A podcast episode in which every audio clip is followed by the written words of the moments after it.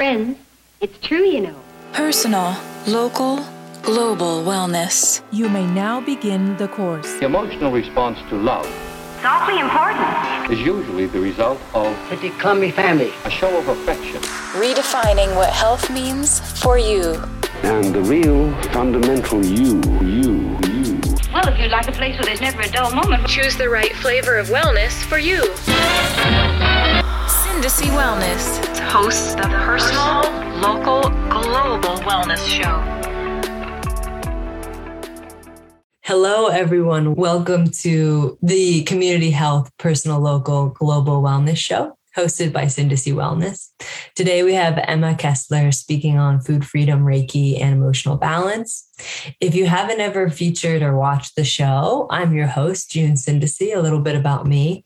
I'm a healthcare provider at Syndesi Wellness, helping men and women move from emotional overwhelm, fatigue, burnout, stress to a state of calm, comfort, and clarity, teaching stress management skills, nervous system regulation, paired with my nutrition practice, where I do a lot with managing and repairing the gut biome. I used to try and heal the world before I healed myself, but I believe our personal healing ripples out. And that's why I named the show the Personal, Local, Global Wellness Show. But I know that's a mouthful. So when you look us up on Apple or Spotify or Google Podcasts, you just type in the word Syndesi, which means in connection in Greek, Syndesi, S Y N D E S I, wellness. And then you'll see a group of women sitting in a circle. I have short hair there. That is us. It'll say Community Health at the top. Click on that album cover, subscribe, ask us questions, tell us who you'd like us to feature on the show. And without further ado, I'm so excited to introduce the incredible Emma Kessler. We were sitting in a favorite um, kind of farm-to-table, local-grown restaurant here, Chocolatree in Sedona. She's now in Texas, though. And we like kind of felt the angel vibes looking across the table. It's eleven eleven as I say that, angel vibes. Um, and I'm like, how are you? What are you up to here? And she was telling me about her life and her transformations, as well as her incredible work that she does. And I'm like, well, I'd love to interview you and share and highlight um, your gifts to the world. She is a holistic health coach and Reiki master teacher from New York, N Y C, now based in El Paso, Texas. That's where my partner's dad was born. She spent oh. over a decade visiting doctors and specialists trying to figure out why she was experiencing mystery symptoms such as I B S, hormone imbalance, and mood issues, only to be told she was fine and handed a prescription for another drug. Has anyone else ever experienced that? Right here. That would mask her symptoms. She had an intense desire to discover the root cause of her health issues and was able to do so by becoming her own health advocate. Woohoo! While working with a functional medicine practitioner, Emma uncovered several underlying conditions. And as she started to work on balancing her gut and hormones naturally, she also knew she had to heal her relationship with food and her body. I think so many of us can relate to that. Emma had spent years restricting, binging, and following diets that promote fat loss to mold herself into the quote unquote ideal body. She had damaged her hormones and metabolism through the cycle of restrictive eating and yo-yo dieting. I think this hits the heart and the core of so many women's story. Emma was trapped in a diet mindset and knew she would have to work through this to achieve the optimal health her body wanted to be in.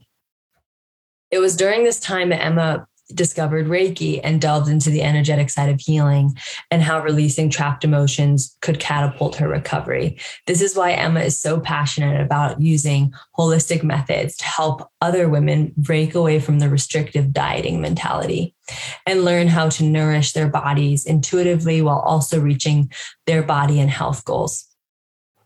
She offers virtual one-on-one health coaching and Reiki packages and will soon also be a certified personal trainer and offer in-person sessions and virtual programs.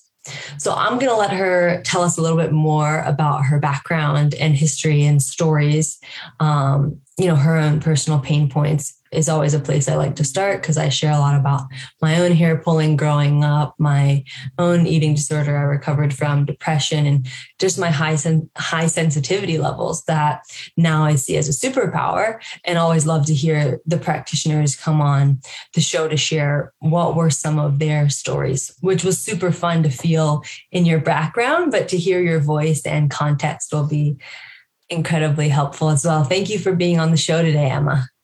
Thank you so much for having me. I'm excited to have this conversation. Yeah, so it's been quite an interesting few months. Um, now I'm in Texas. I was born and raised in New York. And if anyone listening is from New York, you can kind of relate to that fast pace, hustle and bustle lifestyle that I never really felt like I belonged to. And much like L A, there's a lot of focus on image and how you look and being thin and pretty and popular. And as a teenager or even a young adult, that's kind of the focus.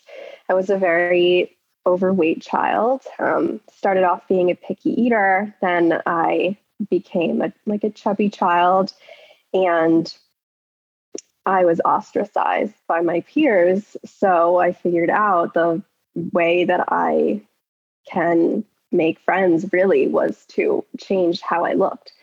So I started um, basically restricting my food, counting my calories. Um, I started exercising, but not from a healthy standpoint, from a place of wanting to change my body. Um, starting my first diet at twelve years old, which I think I'm not the only one who was doing that at the time or still does that. And I started to receive a lot of that positive feedback and validation from my peers, which told me that I was doing something right. So I continued this unhealthy cycle of restricting. And then I would binge because I was so hungry. So that's kind of where my eating disorder started. Um, never really realized I had an issue. And at the time, I was having problems with my period, problems with mood, which are kind of just brushed off as hormonal preteen issues, right? And I was put on the birth control pill to regulate all of these things, which I believe there was a root cause of all of these issues to begin with. And this only exacerbated the issue because I was on that for so, so long. Um, so that's kind of where that all started. And I really do believe that everything is connected, and there was a domino effect. When you're on something like that for so long, it has negative impacts on your health. So I think my gut microbiome was destroyed, um, also on a lot of antibiotics for like ear infections and sinus infections and small things that, in my personal opinion, you shouldn't really be taking antibiotics for. But all of these things snowballed into eventually in my early twenties, feeling so, so sick, having so many problems, and feeling like there must be some other solution than just being given a drug and going from different specialist to different specialist. Something deep down told me that it was all connected and related to one or two root issues. So I started, you know, going deep down into the rabbit hole of holistic health online.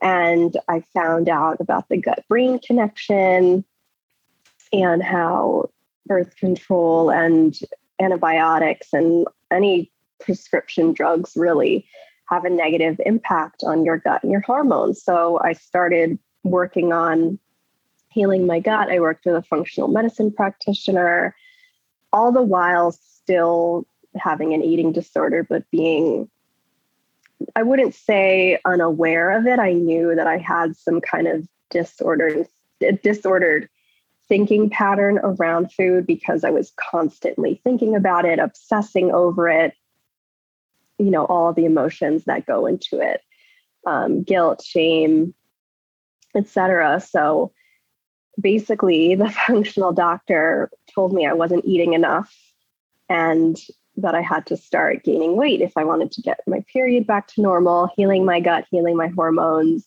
kind of feeling better from all the things that I had been suffering from.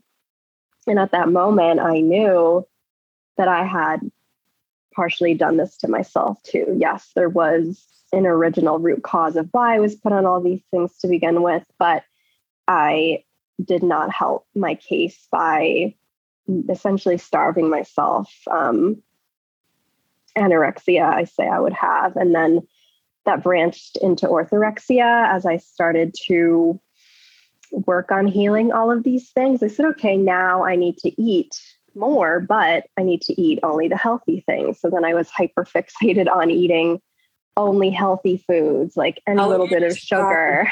Orthorexia. I, I like this word. I haven't heard this one. Uh, yeah, I would say um, it is classified now as an eating disorder. So it's um, an obsession with eating healthy. I've been hearing about these different classifications of people eating only things green, but mm-hmm. I hadn't heard, like, you know, this is a huge topic that they'd come up with a term, which I'm very excited for, because it, it almost becomes an obsessive pattern. Mm-hmm. Please keep going. It's so powerful.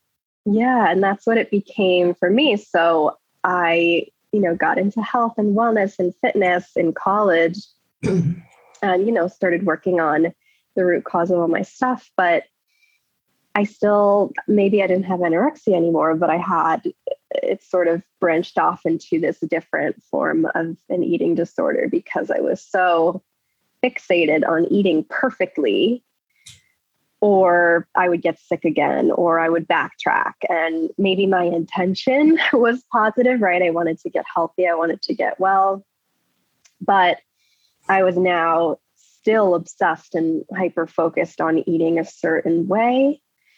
I was, I was eating enough, but it was very restrictive still in a different way.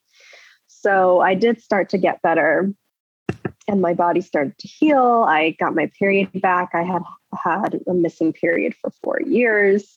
Um, you know, a lot of my symptoms started to calm down. And to be honest, I'm still working on a lot of these things um, because, you know, decades of damage from prescription drugs doesn't take a few months to undo. So I realized when kind of the physical stuff started resolving, the eating disorder was more loud, like it couldn't be ignored anymore. And, that, and that's when I realized, okay, I really, really have to do something about this. I can't go on like this. I was still counting calories. And I mean, I'm sure people listening out there, a lot have done this, do do this. It takes up a lot of mental bandwidth. And it's it wasn't, I, I just had this light bulb moment where I said, I can't do this anymore. I can't waste my time doing this. I realized it was a defense mechanism that I was using. You know, if I spent so much time planning my food and tracking my food, then I wouldn't have to kind of be out in the real world and face people and face my fears and kind of the fear of being seen, right? Um, I think there's a lot of things that I've always wanted to share with the world, but when you're, when you have an conventional opinions about things, sometimes it's scary. And I realize now that it really was a defense mechanism and an easy way for me to hide. It's like, okay, well, if I have this illness, it's okay because it's my excuse to hide. So tell me about was, hiding when you say hiding. Yeah, just not wanting to be seen. You know, I was a very shy child to begin with, and I did get over a lot of that um, as I grew up, but just fear of being judged, um, I think, comes from when I was that overweight child who was picked on because of how I looked. Now it became, I don't want to be ostracized for my different opinions about X Y Z. Um, so, you know, calling out a lot of diet culture, I started wanting to do that, but I was afraid because, I mean, the diet industry is a billion dollar industry, probably a lot more. Um, so yeah, just when you have unpopular opinions, it's scary to speak up. So yeah, I'm not sure where else that all came from, but I did realize that a lot of it was me just wanting to hide and be safe, really. I guess part of disordered eating patterns is a lot about being safe. It's the one thing that you can control a lot of the time. So I think one of the reasons that that might have developed in me was because, it, you know, as you're a young adult, you really feel like you can't control your environment. So, well, I'll just focus on the one thing I can control, which is what I'm putting in my body. So it kind of gives you this false sense of power. Totally. And I love how you describe your experience, because what I think is crucial, I'm so grateful how like strong of an individual you are, and to be interviewing someone who owns their story and their internal process so clearly, because I think a lot of different people I'll have on the show, everyone's at a different point, and some people don't feel like showing the full skeleton closet and what it's been like through that journey. And I think it's so crucial that people really hear and listen to the fact that just because someone says they have an eating disorder or do it, does a certain behavior, or for me even has a certain emotion, doesn't mean they should assume and project what that means. Because my experience of an eating disorder was just very sensory oriented, the taste, the touch, eating so much until I hurt my stomach so that I wouldn't have to feel anymore. But I didn't have the mental component of um, calories or other um, ideologies and stories. And so my experience was different than other people's in terms of, like you said, the mental bandwidth that can occur. And then this new term um, for the hyper obsessing as well. And I think that people so often, I definitely have had in my own life history, if someone says they're angry, my first response is like, they might break something in the next five minutes, or they might scream or go ballistic. Like, everyone has different childhood experiences and stories around what anger is. And then there's my partner who says there's anger, it's fine, everything's okay. But I think what's crucial is when someone says they have a certain emotion, to express to someone else, like, I'm feeling a lot of pressure in my head and um, fast heart rate and heaviness in my um, eyelids, and like trying to make it personalized so that other people can also connect and relate to what someone is saying and what someone might actually be needing. Because sometimes people hear, um, hear someone, but they don't ask for their experience of what someone is talking about. And then there's a loss of deeper connection, in my opinion.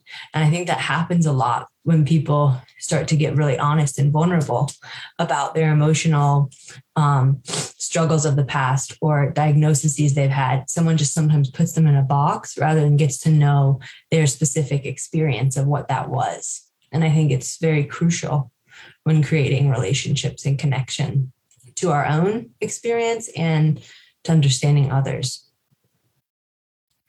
I love that. It really is all about connection. And I think that could even be part of why I felt the need to control my food to begin with. Maybe it was some sort of desire to connect with my peers. Um, you know, how can I be accepted? Okay, I have to look a certain way. So it was really the desire to be accepted, included, and to have those connections, and then receiving that positive feedback. Because once I, I mean, I was very, very, very thin, and back, it's not so trendy now, thankfully. But when I was growing up in like the late nineties, when I was like twelve, thirteen, it was very trendy to be skinny. Like that's what was desirable. Now it's all about, you know, I feel like athletic, a more athletic female body. Um, but once I looked like that, I became popular. I became what I wanted to be. And the cycle just continued. So it's just kind of showing me, okay, I have to continue these unhealthy patterns in order to have the connections that I want. And then throughout my healing journey, I realized the connections that I want are the authentic connections of people who see me for who I truly am, see my soul, not what I look like and what I'm um, putting out into the world, because everyone has a mask, whether or not they realize it or accept it. You know, we have a certain role that we play, a certain face that we put on when we go into society. But once I said, screw it, I don't really care what people think of me anymore because all these connections were fake anyway, that's when like the false relationships started to fall away. And then now I have such an amazing core of, of friends, and I'm so grateful for that. And every single one of them are authentic and beautiful in their own way. And I really believe that I found each one of those souls because I decided to just shine my authentic light and start sharing those opinions um, with society, you know, start talking about these topics and even having to advocate for my own health. And, you know, I'm not knocking Western medicine, but it has its positives and its downfalls. And when, you know, when you're going from doctor to doctor and told that everything's just in your head, you start to think, oh, maybe I am crazy. But I knew that I was onto something, and lo and behold, I was. And I continue to have to advocate for myself.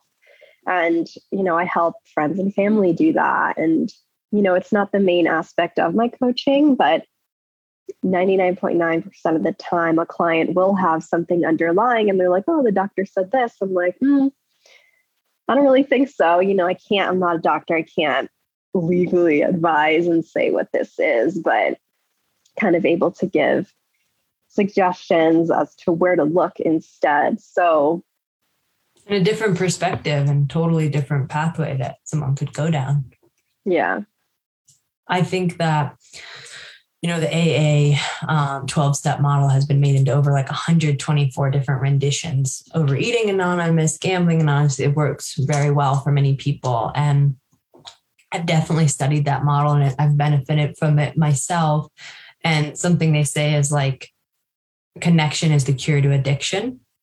But what's really curious, because I'm very impacted by Gabor Mate's work as well, is that he speaks about authenticity being a fundamental need in child development in our species, as well as attachment for survival and connection. And when we're young, we sacrifice authenticity for attachment. So I loved the kind of bridge that you were drawing there between this superficial connection um, that is kind of a core need of attachment and survival, because for so long, he would say, like, as long as we live, like the very tip of this pen is how long we've lived outside of, you know, tribalism. And we needed to be part of the tribe to survive. And so we would sacrifice our authenticity for attachment.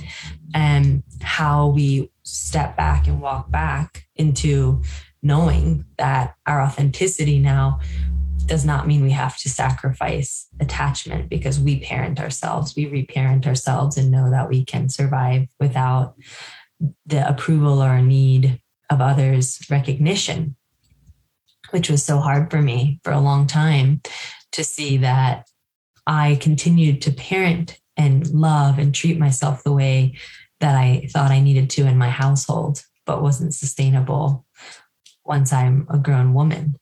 Um, and so I think these different pieces that you're hitting on are just core fundamental aspects of what has happened for a lot of us in our development, identity development, psychology stuff. And I also feel that, you know, this Western medicine is not traditional medicine. We only, I don't know how many, maybe two hundred years ago, Industrial Revolution time, went from plants to petroleum-based medicine. So it's not as familiar to our system. That's why our organs, you know, shift. They, they like jumble it. They push it around to each organ, like cane sugar, for example. It doesn't know what to do with the amount. Uh, our body, we only, I love this. Um, one of my mentors told me, like, sweetness and sugars and such, the earth would only produce something like a tablespoon a year. And each, you know, human would only have access to, like, you know, the average human, like twenty teaspoons. And there's something like eight tablespoons in one Coke. So we haven't evolved. Like our, our physiology hasn't evolved to know what to do with all that sugar um, because we've gone the industrial road. And then they studied, you know, willow bark to discover aspirin, to invent aspirin. And these plants, we all have medicinal properties in all the ancient texts that we're told that we'll have, you know, medicinal uh, medicines from the plants are very easy for our body to recognize. And I think that it's hard moment to reckon with, you know, we're like a baby with a sword, with all the pharmaceutical drugs and medicines that we're working on inventing, because it's part of how we're living longer. You know, for acute care, we can save a leg or a limb, but there's also a trade-off with the microbiome um, imbalance and the gut lining deterioration and the organ health. You know, when I went to naturopathic medicine, uh, the blue clo- the blue coats, it was all about organ regeneration for me, you know, and I'm not even thirty yet. I'm almost thirty. And that, that was scary for me to see, but I had been kind of trialed on like a lab rat growing up. You know, they talk about using drugs off label in this pandemic. My childhood was off label drugs being tested on me, you know, for my sensitivity and the symptoms that I was portraying, ripping out my hair and these depression episodes and all this stuff. So, you know, a lot of us have been exposed to a lot of things that uh, as a species, our physiology isn't sure what to do with yet and our inner workings, but we don't start to worry until we have an external issue. So I love the authenticity and the realness and the raw kind of transparency you're bringing to this conversation. It's very nurturing for me as a person on the path as well. Um, a core theme of your work is helping people find balance. And, and I'm curious how you would describe what your relationship has been to balance and what you, what that looks like in the work with others. A definition of balance that I was told once was like, every moment there's new balance that's needed, because there's new circumstances and it's always a rebalancing, but it's not a balancing like this. It's finding stability again, but each moment that stability will look different. And so I think I used to be so attached to like same routine every day, same ritual, like very like linear. And then I realized each day is going to cause like actually ask for a little different uh, for me to adjust. And that would be the balance for that day. I used to really struggle with that word personally. Mm. Yeah, interesting. You talk about the definition. This brings up memories of, well, what I used to think balance was, was controlling everything I ate and everything I did. And, you know, along with the eating disorder, um, as for me, I think a lot of it was about control. Um, I also had a lot of anxiety as a child, um, as And as a young adult, um, even up until a few years ago. And the way that I kind of rectified that feeling on a daily basis was creating this idea of what I thought was balance at the time, which really was, you know, making sure I knew exactly what was going to happen every day. Like you touched upon, having the same routine every single day, because that felt safe. And if that didn't happen that day or was out of whack, I felt like it wasn't balanced. But yeah, now very much like you said, I would say I'm not so much into definitions, but you really, balance is more about kind of taking what comes and assessing your needs in that moment. So, you know, for instance, if someone's sick, they might need, you know, if we're talking about food, they might need a different type of food balance that day, right? Um, but then that might look different a different day. So I think a lot what a lot of what goes into controlling your food, it's um, you know, for the calorie counters and the macro counters, not knocking you, but um, can be triggering for a lot of people. It kind of just puts like, oh, you need to eat this much every single day, like these macros, these calories, and that doesn't really account for the different types of balance your body needs every single day, especially for women who have cycling hormones and you have different nutrient caloric needs at different stages of your cycle. So I think balance is really looking at each day as a completely clean slate and assessing what your body needs that day. And it really does blend into intuition, which is another core value of my work. So, you know, when all the external noise falls away, what is your body telling you, right? Just like my body was telling me that something was wrong and that all these doctors didn't really know what they were talking about, you know, even though that they meant well. Um, knowing what I really needed. So the balance and the intuition really plays together. And I kind of, you know, there's not one without the other, in my opinion.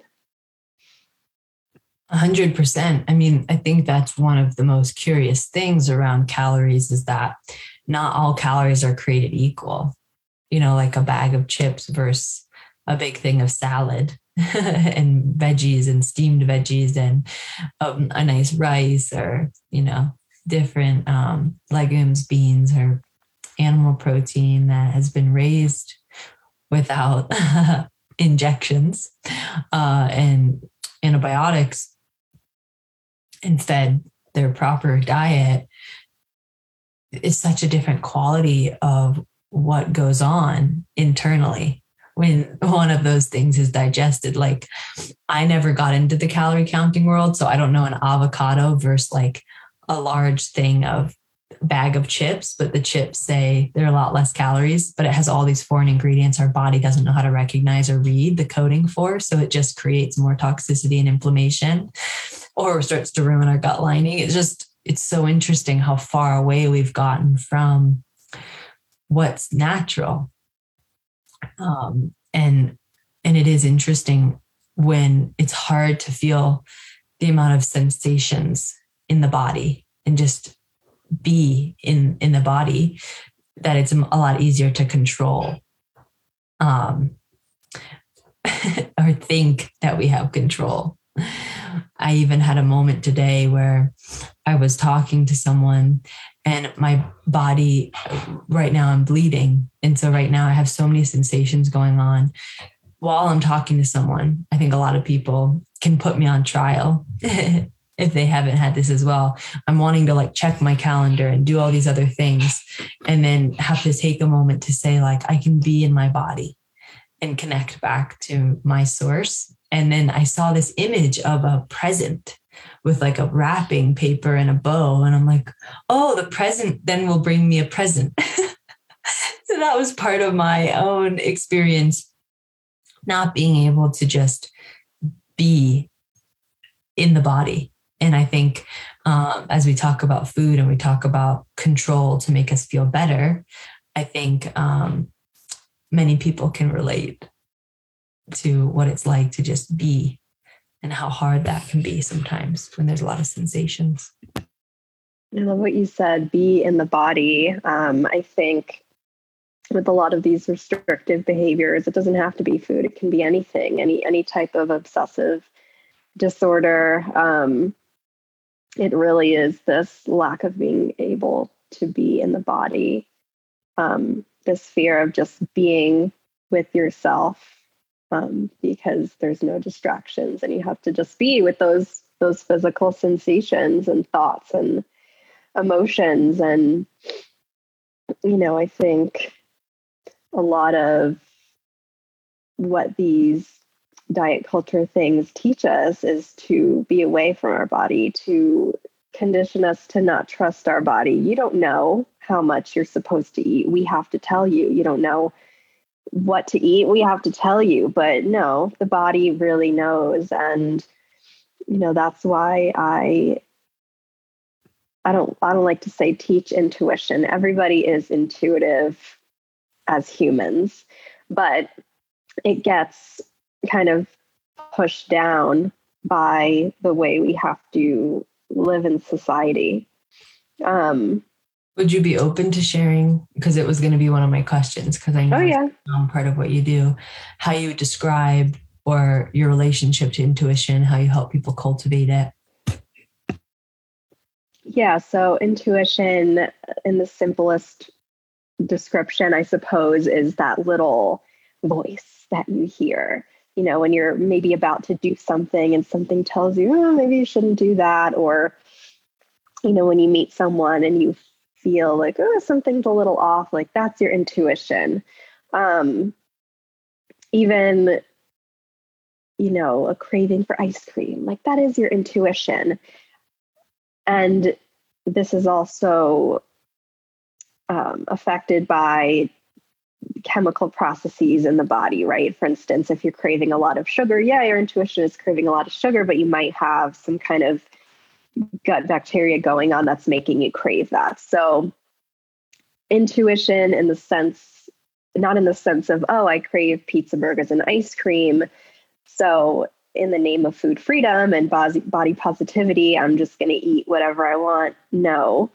There's nothing inherently wrong with eating that if you want to, but the way I teach intuition is crowding out all of the external noise, the diet culture, really getting back to basics with food, meaning, you know, single or two ingredient foods, you know, no processed foods, not because I think it's unhealthy or, you know, it causes weight gain, but because it really hijacks the brain and it shuts down or quiets that inner knowing we have around food or anything really. So once people, you know, I have people spend a, a good amount of time getting back to basics, not tracking anything, just eating really simply. Um, and, you know, if they want to have some sugar, they can. You know, it's not really an approach for aesthetics. It's it's getting back to listening to your body. Um, and then once people do that, you'd be surprised at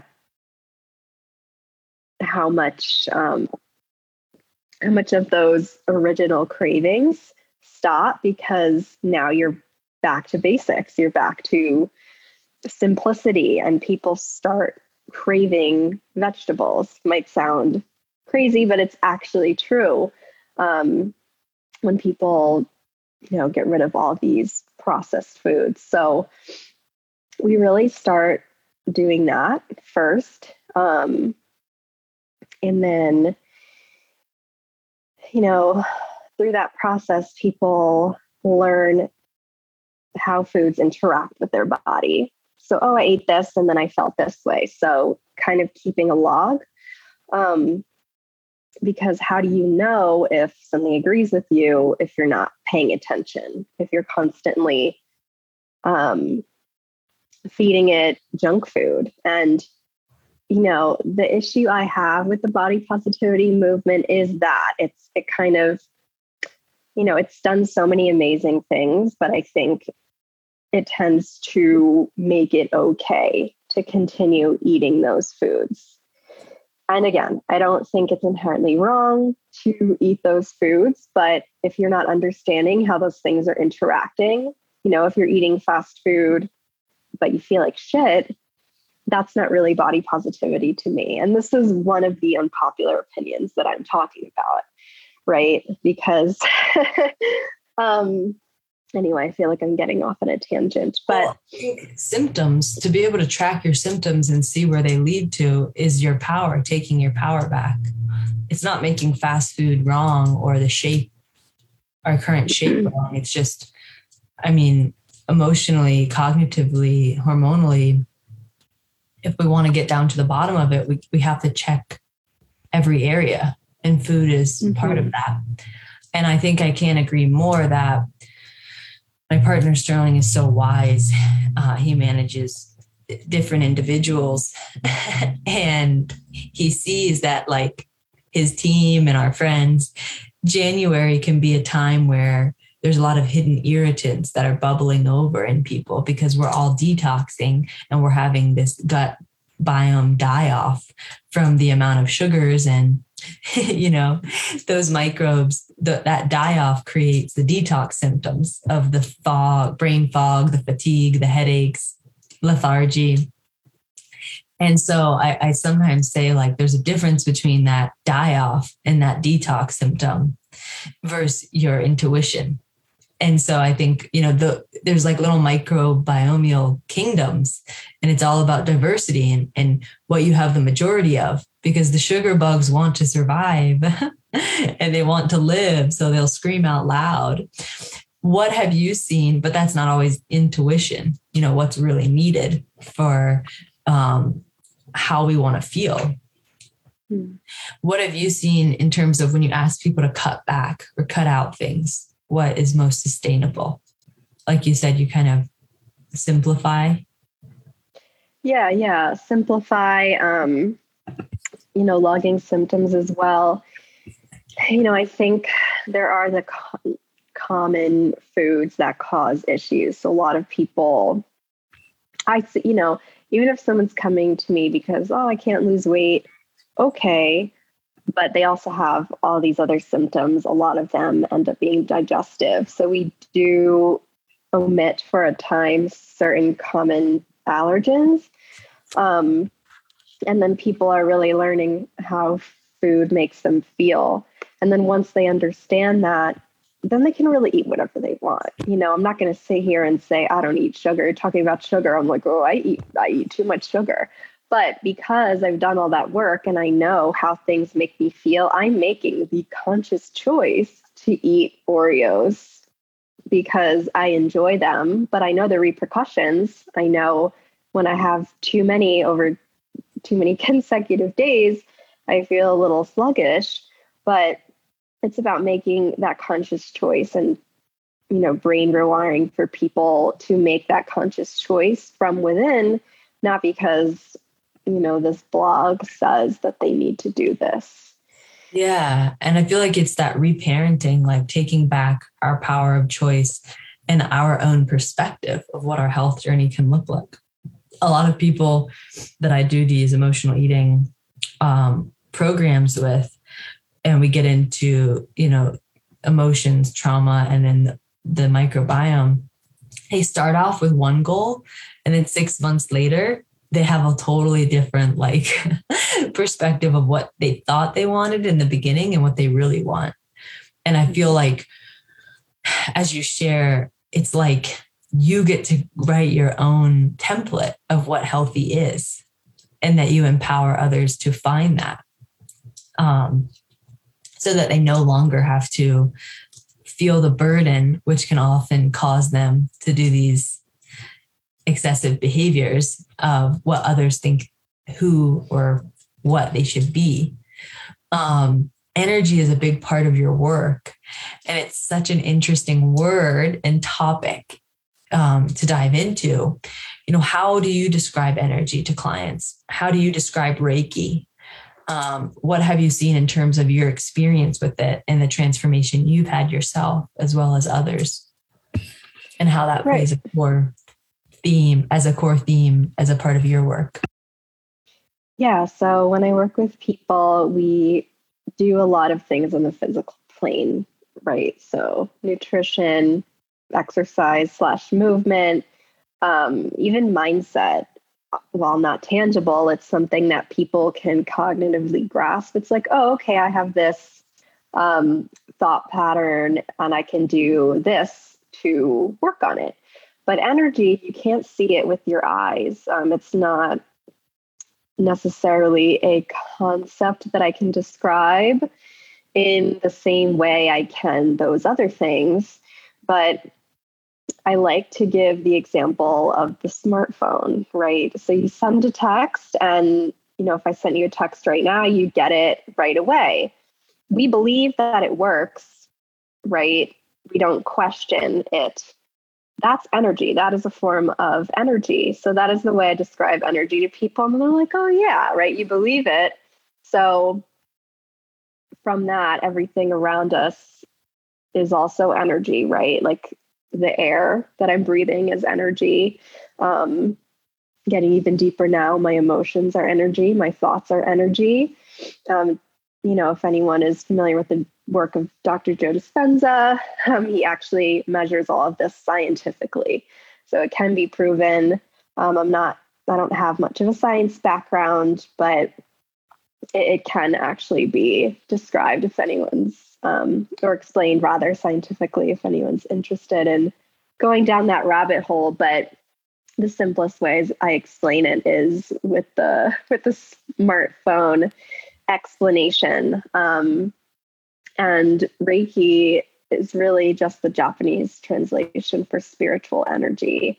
Um, there are many different ways people can study energy. That's just the path that I've chosen. Um, you know, chi and in Chinese energy, same thing. So it's just the modality that I studied. Um, and the reason that I was drawn to it was because I had done so many things on the physical plane to heal my physical body and heal my relationship with food. And something felt missing. And one day I just heard the word Reiki on a podcast and my ears pricked up and I decided to look into it. So I bought a book, and long story short, um, I had a friend who knew a Reiki master, and within the next month I was studying with her, and it all just happened so quickly. And I knew that that was the missing piece. So, um, through my studies with her, and then eventually later on, I studied with another teacher. What I really learned um, was that these emotions and these thoughts are energy that you can't see, and they do affect the physical body. So if I'm having a thought like, you know, that I think a lot of women have, right? Like, oh, I'm, I'm fat, I need to go on a diet. That thought is energy, and it's affecting your cells, and your body responds to that. So I started to work on all those negative thoughts that I had through energy. Um, and it wasn't even necessarily a conscious, oh, I'm going to work on these things because now I'm doing Reiki. It was just a byproduct. Um, as I started getting more and more into that world, into that unseen world, the spiritual, energetic world, um, that can actually be measured, just not seen with the physical eye, I noticed that, oh, wow, I actually am really intuitive, and I can feel other people's emotions, and I can, that, you know, that's why I feel my emotions so deeply. And, you know, really starting to pay attention to how I feel when I think th- certain things, feel certain things, say certain things, um, and really being more aware and conscious of those thoughts. Um, You know, we can't control our thoughts, but we can control our reactions to them. So if I'm having a negative thought about my body or something I'm eating, you know, okay, I had the thought, just move on. Don't keep feeding it. Um, and I think that's a lot of what people, what I try to teach with the energy portion of my work. So, you know, we'll have the coaching calls where we talk about the physical, plain stuff like the food, but then you know, through the energy piece, like, okay, you're healing, you're doing this behavior because you feel this way. What's the physical sensation? So then I kind of am able to tap into the consciousness of where that feeling is in the body. And, you know, it could have so many different roots. You know, I could go on and on explaining all of the different pathways, but emotions do get stored in the body.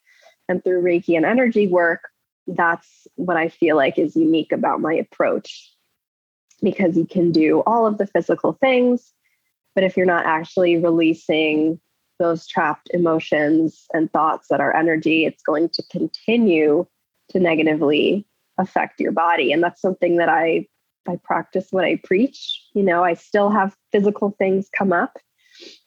And yes, I address the, the physical aspect, but I'm always like working with, with some kind of other Reiki practitioner to like, okay, what, like there must be some kind of emotion attached here. And there always is. I love it. Um, I have seen these different charts. Um, Doctor Hawkins created like um, a consciousness chart. I, yeah. I'm wondering if I can show, I'll show us real quick, because it's always a helpful, um, just pictures, um, example of a couple of the things that we're chatting on. It's for fun, because why not? Because we can. Um, a little while ago, when I started studying, I, I saw a lot of these pictures, and I feel like um, they represent a lot of what you're sharing. But of course, I can't find one of the pictures right now that I was looking for. Um, let's see if I can pull one up. Is it like the emotional frequency? It sort of looks like a yeah, like a, like a cone. One is it's it kind of the same thing? I think here. Yeah. Is. They've made it in a cone, but this one is more mm-hmm. like the yeah. amount of, uh, like the density that you feel in the body, or the lightness that you feel. Yeah. Like anger, fear, apathy, guilt create such heaviness, versus mm-hmm. courage, neutrality, willingness, forgiveness create energy, give energy back to the body. And the other image I was looking for was like these thermal scans of the body. And it's like depression and all where all the your body's like blue, and then M, you know, envy and like the rage and shame, mm-hmm. you know, you see all the red colors in the body. And I feel like you said with technology, we have five G, we have Wi-Fi, we know invisible things work. And um, it's what was accepted for thousands of years until we got so, I think, obsessed with seeing it under a microscope. And um, Sterling's brother's partner, she really helped me when I was like, we're going into this world where, you know, my kids want, want to have half a computer brain or something.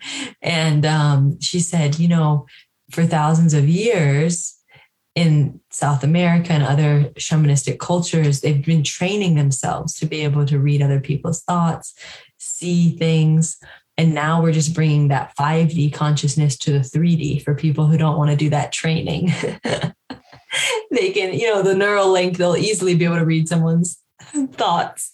And so the judgment, you know, is where I always try and release, you know, release the judgment of how people go about evolving. Everyone has their own right and way to evolve in, in what feels best for them. Um, this has been such a nourishing conversation to have today. Um, so I think I have a couple more questions, and one would be, what is something you would recommend when it comes to people who have a fear of uh, movement and being more active in their life? Like, how has movement been medicine for you? Because people all have to start somewhere. Yeah, yeah. So it really depends. Um, for someone starting out, I guess, like people that I've worked with, um, they might have had obsessive tendencies around exercise like I had, or they have no idea what to do.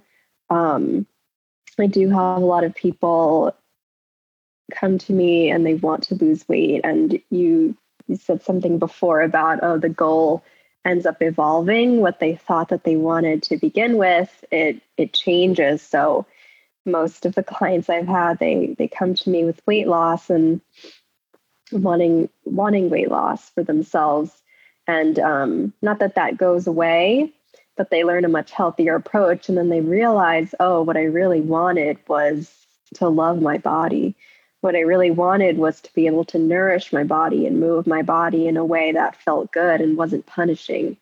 So with movement, um, or for someone who doesn't exercise and wants to start or has an interest in that, um, make sure that it's enjoyable, right? This is another diet culture thing of, oh, you have this goal, you need to do this exercise program. No, if you enjoy walking and hiking and that's what you want to do, that's fine. It doesn't have to, you know, I really, uh, it's a little bit of a double-edged sword, right? Because I am getting my personal training certification. I need to have this piece of paper in order to legally advise people about an exercise program.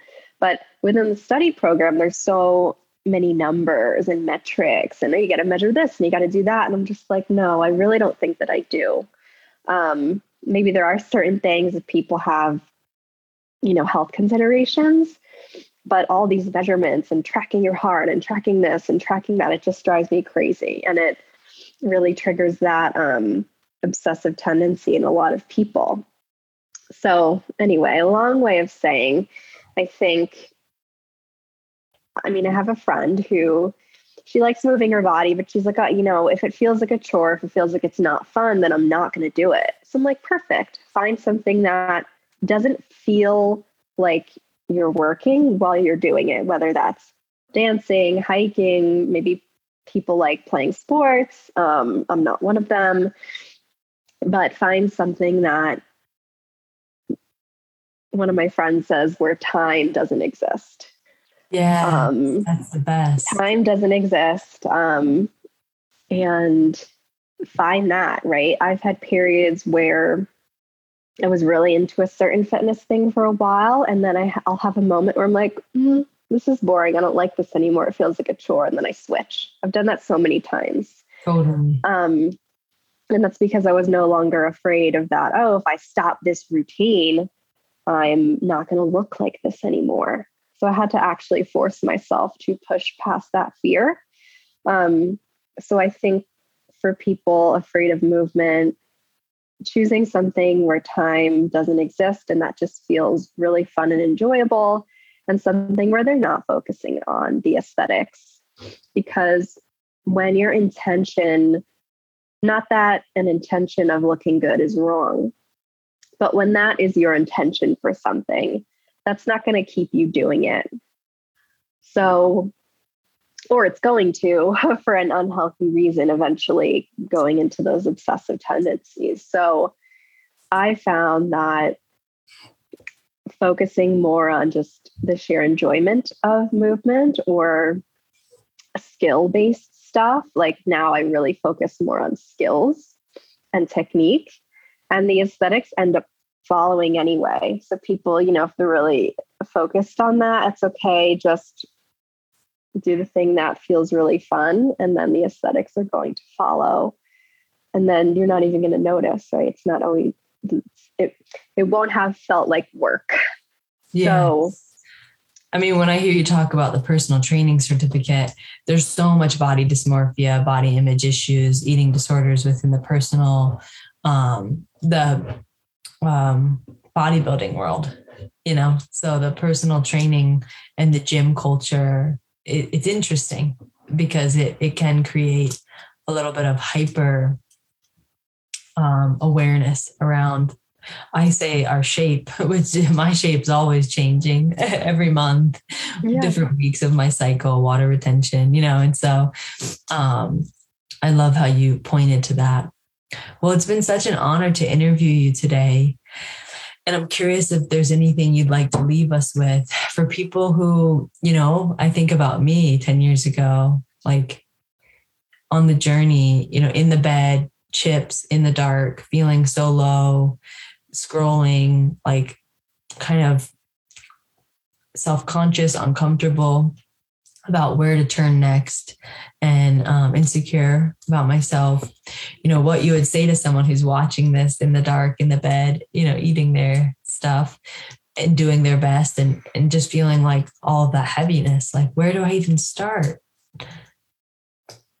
Um, let's go back to your theme of connection, right? I would just say it's going to feel like the hardest thing, but talk to somebody. Whether it's a friend or a parent or a teacher or, or whoever, just someone that you feel safe with, and reach out for help. Um, you don't have to share everything that you're going through, but you know, we have this feeling, I think, that we're alone when we feel a certain way, but it's really the opposite. You know, when I started reaching out for help, I found that, wow, I'm one of so many who are going through this. And that's why I'm passionate about helping other people as well. And, you know, also, I think seeing social media, everybody looks happy, but be aware of what you're seeing, because it's not necessarily authentic. So really taking stock of your surroundings and your environment and how it's affecting you, noticing how you feel when you see something or hear something or talk to somebody. That's energy, the way that you feel. All those things are energy. So just starting to pay attention to the nuances of how you feel and how things affect you. And then just reaching out to somebody, because you'd be surprised who can help you. I love your big smile. I feel a warm heart hug from you. And it's true, you know, I think about sometimes like I am in an interfaith relationship. I don't even know if that's the word I like to use anymore, but all faiths welcomed, all stories to God welcomed, raising my kids. And I was doing some writing last night that um, I often feel like it doesn't matter the person, the culture, where they've come from. I look at, and my partner and I've talked about this a lot during the pandemic, the different people and the different opinions they've had when we leave them, how we're feeling, heavier or more uplifted, you know, and when I'm raising kids to ask them, depending on the people they're speaking to and where they're coming from, like, does it leave them uplifted or does it leave them heavy? And And I think that we don't often, because we're in a world that's so much about trying to have that infant childlike attachment to think that we're going to be okay and safe and comfortable, always externally looking for that approval and connection versus internally looking at our needs and connection to self, that we don't even know how we're feeling half the time. We don't even know what's really going on. And we think that we don't have the tools or cap- capability to feel everything. Because when we were little, my body was a little body. It was a lot different to feel it all than now in this body to feel those things. And I think we made agreements with the universe and as well um, stories that I can't feel all this. It's going to kill me. Versus the fact that, you know, the only constant is change and nothing lasts forever, and remembering to have that adult brain back online. Well, I've so enjoyed this time with you, and it's been such an honor to meet with you. Thank you. Thank you so much. It's been a pleasure. Yeah. Where can people find you? What are you currently offering and, and have going on so that people can ask you questions about it, get involved, work with you? Yeah, so I'm most active on Instagram. Um, I'm sure I'll have it in the show notes, but it's Emma's underscore remedy. I post all sorts of fun content on there. Um, you know, fitness, food stuff, Reiki energy stuff, kind of all, all in one. Um, feel free to shoot me a D M if you have any questions, concerns, just want to chat. If you listen to the episode, let me know. Um, yeah, I just love making authentic connections with people who enjoy hearing my message. Um, right now, I'm accepting one-on-one coaching clients. So we work on that food freedom piece, the nutrition, um, the energy. Reiki's included in that. So that's a three-month um, coaching package that I offer people. And then I do virtual Reiki sessions as well. And as I settle in Texas here, I am going to do personal training in some capacity. I'm sort of um, developing my own style of training that sort of blends um, my weightlifting, calisthenics, and yoga background. And then I also want to do in-person Reiki and then Reiki attunement classes here also. Go El Paso. So, they're so lucky to have you. Wow. You. I love that you are going to be in the personal training uh, arena, because I, I feel like they, so many people could use you when they're looking for a personal trainer that um, really engages with all components of health. Thank you for your time. It's been such an honor to meet with you. You Thank guys you. Can find me at Syndesi Wellness and the show on YouTube, Spotify, Apple, Google Podcast, Anchor, all the different um, shows. And we'll see you next Friday, ten a.m., ten fifteen Pacific Standard Time. It's been such an honor to be on here. Let's see if we have any questions. We've gotten lots of likes and hearts. So feel free to reach out to Emma if you have any questions directly. I know she'd be happy to answer them. And we will see you guys on another episode soon. And the real fundamental you, you, you. Well, if you'd like a place where there's never a dull moment, choose the right flavor of wellness for you. Syndesi Wellness hosts the personal, local, global wellness show.